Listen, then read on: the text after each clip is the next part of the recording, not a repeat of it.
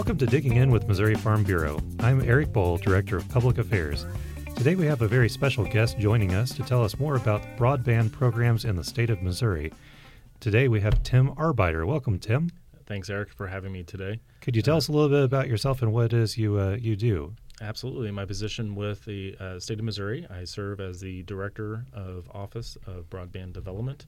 Uh, I'm housed in the um, Economic Development uh, Division uh, of the state, but it's also with support under the Department of Agriculture as mm-hmm. well. So both both departments have come together uh, to launch the Office of Broadband Development. Great, and that's something that we've worked on a lot at uh, Missouri Farm Bureau over the past five years or so, especially trying to really ramp up development of broadband, especially in the rural parts of the state.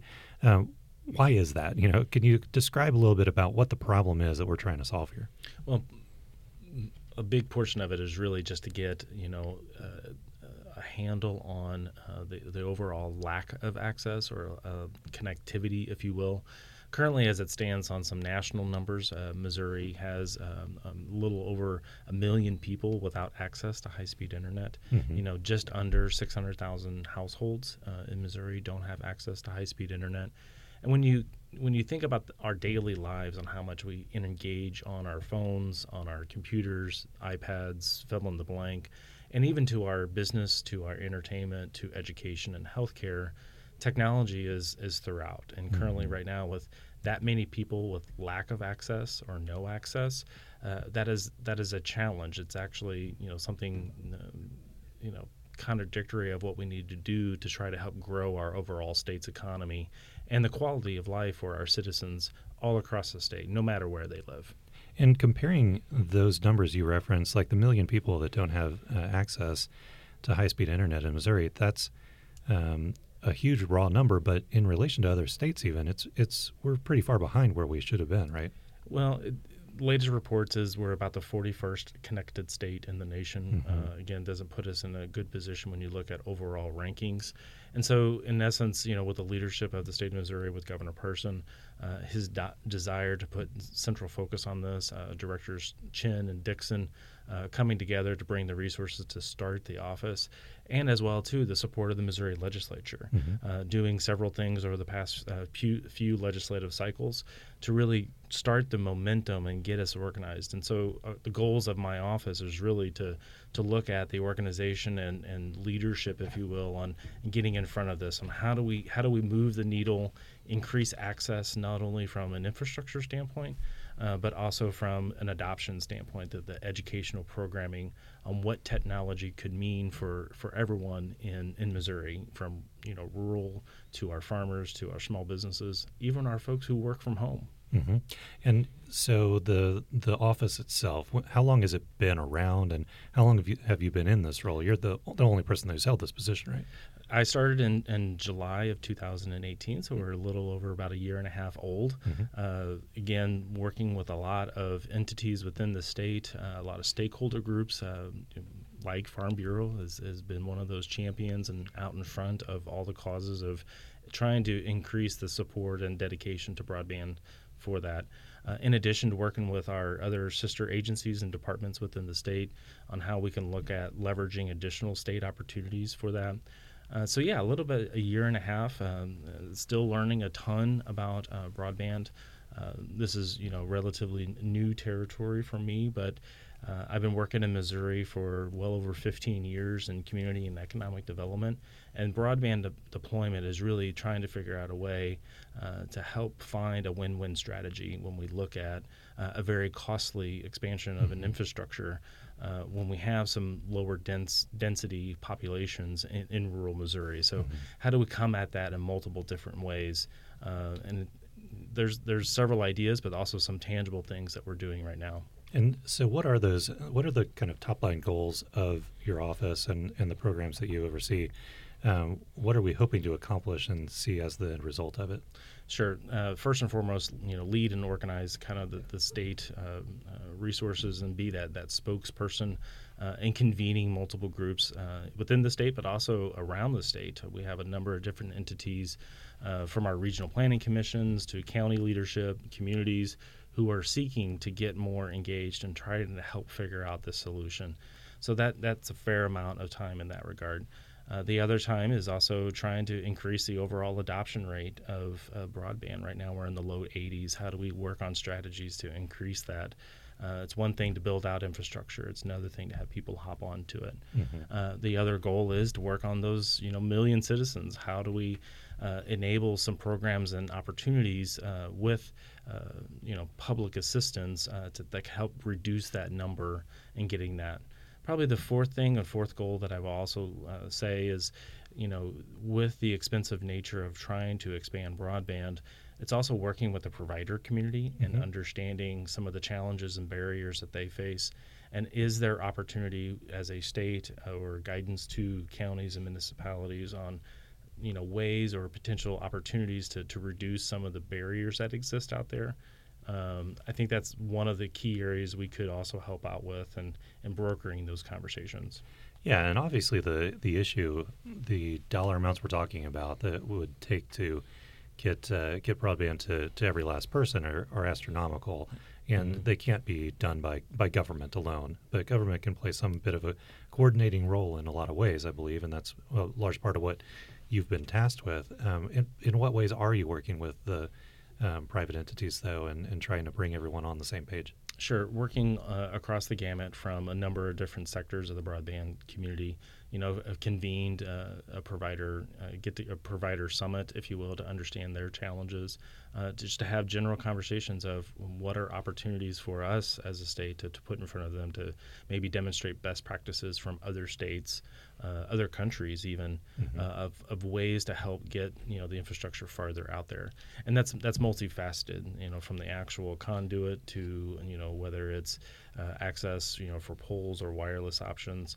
Um, still early to determine because again still learning a ton from the, all the sectors in, in the broadband community uh, we as a state are, are technology neutral uh, this would probably be a good time to talk about what is high-speed internet. Yeah. Um, the, the, and, and what do you mean by technology neutral? Yeah, it, it really is. There are a number of different sectors in the broadband community. For instance, uh, you know, telecommunications companies mm-hmm. to cable providers, uh, wireless internet carriers, um, uh, to also rural electric co-ops. We mm-hmm. have several in Missouri that are engaging in the broadband deployment effort. So, working with a number of different providers in all of those categories uh, as they try to deploy in their respective areas. Mm-hmm. Sometimes they do have a, a, a, hiccup or barrier that they're trying to work through. Uh, so I provide that kind of that help and assistance uh, when, when, appropriate. Mm-hmm. Uh, but then also they have some consistent issues across the board that I'm trying to ascertain of what are some things that we could do from a state level standpoint.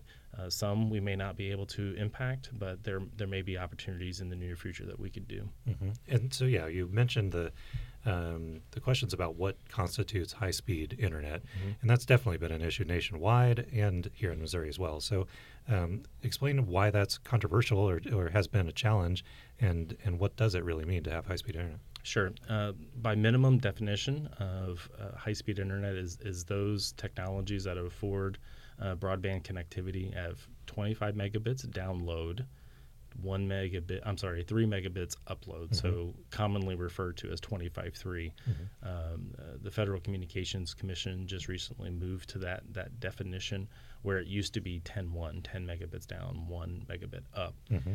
Um, and then there's also other avenues that we're you know looking at through the existing program, like the, the most recently the the state broadband grant program. By statute, you know, will only fund things that are at least 25.3 or, or expandable. Mm-hmm. Um, you know, potential applicants could actually apply for much higher speeds to receive assistance and support from the state. Mm-hmm. And speaking of that support from the state, mm-hmm. uh, you just announced um, a program that is going to be, I think, the first grants that are going out um, in relation to broadband development. What does that program look like, and, and what's kind of the timeline we're looking at with that? Absolutely. This is the, uh, a $5 million grant program actually created by the legislature uh, a couple cycles ago, uh, appropriated this past cycle, and signed into to the state budget by Governor Parson. And so, with that $5 million appropriation that, that essentially launches the inaugural broadband grant program, a couple weeks ago, we you know posted the guidelines and the selection criteria uh, and had to do that, uh, you know, via statute 30 days prior to opening up the application cycle. just so the general community can, can digest and, and the providers that are out there, you know, understand what we're looking for. Uh, the, the statute that created the grant program was pretty prescriptive, uh, but we had to put, you know, a significant amount of language around it to understand what it meant uh, mm-hmm. in the statute. And so with that, uh, a couple of weeks from now, actually, on December 5th, the application cycle will open. Mm-hmm. And so uh, the statute affords a number of different entities to apply.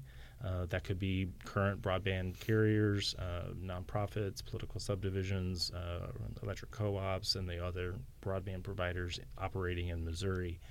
Those potentially could be, you know, you know, applicants, mm-hmm. or the, no, they can be applicants uh, to the program. They would just need to define, you know, the project area they want to expand uh, service to, what type of service, and then all the various things that, that, go along with it you know the ability of the company or the organization uh, to not only construct but maintain and sustain uh, the project post completion and get it live and, and potentially expandable down the road. That's what we would love to see. Um, but then also, what are some of the educational things that they're going to do in their community? What kind of impact will that project have in that respective community?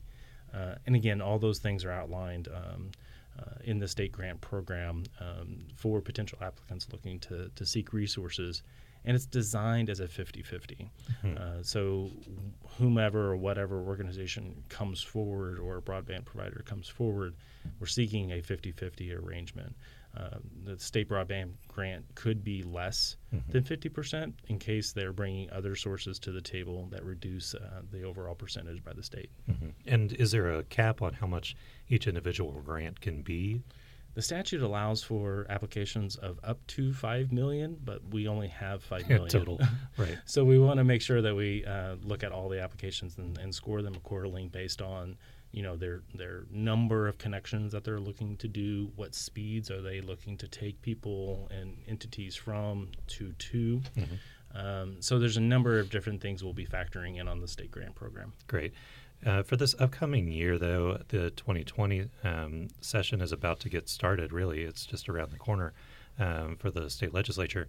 Are there any issues that uh, that they're going to be looking to address that you've kind of identified in the few uh, months, I guess the year and a half that you've been in this position, um, are there things that still need some more clarification or action from the legislature that you think may may get some movement? Well, we're kind of going through that final vetting on those opportunities. So, I mean, it's it's you know one of the things we always talk about. What else could we do mm-hmm. uh, in that space uh, with uh, the legislature? Um, but right now, it's a little bit too early to talk about uh, what we're you know planning, mm-hmm. if you will. Um, it's just a contingent on you know final approvals and moving forward on the house. Great, and I know at Farm Bureau we'll definitely be advocating for um, some more money to be uh, put into that grant program and keep that going, and hopefully continue to grow it as as we see the results coming out of it. So hopefully and, we'll be able to to improve that as well. And I do get that question about you know sh- you know about the five million. I, I, would say other states that have launched their their grant programs they started uh, at a relatively similar number. Mm-hmm. Um, you know, for instance, like a Minnesota, you know, mm-hmm. that's that's that was their you know first uh, time out was at five million, and so you know that that's what we're looking at to see how we can get uh, that that five million uh, evaluated by the potential applicants that mm-hmm. come in. Uh, eh, we do not anticipate that it would be an issue to get a number of applicants because five million may not go very far in expanding broadband. Um, we have a certain goal. We'd love to get uh, at least 2,000 connections because again, it's a 50-50 program, so right. we would be deploying up to or more than 10 million in broadband. And mm-hmm. so, you know, that's our goal, but it's contingent on the project areas that are proposed on that. Great. Well, it's a great first step, and I appreciate you taking the time to come in and talk with us about this. Uh, Tim Arbiter with the Department of Economic Development in the Office of Broadband, thank you for joining us. Thanks, Eric.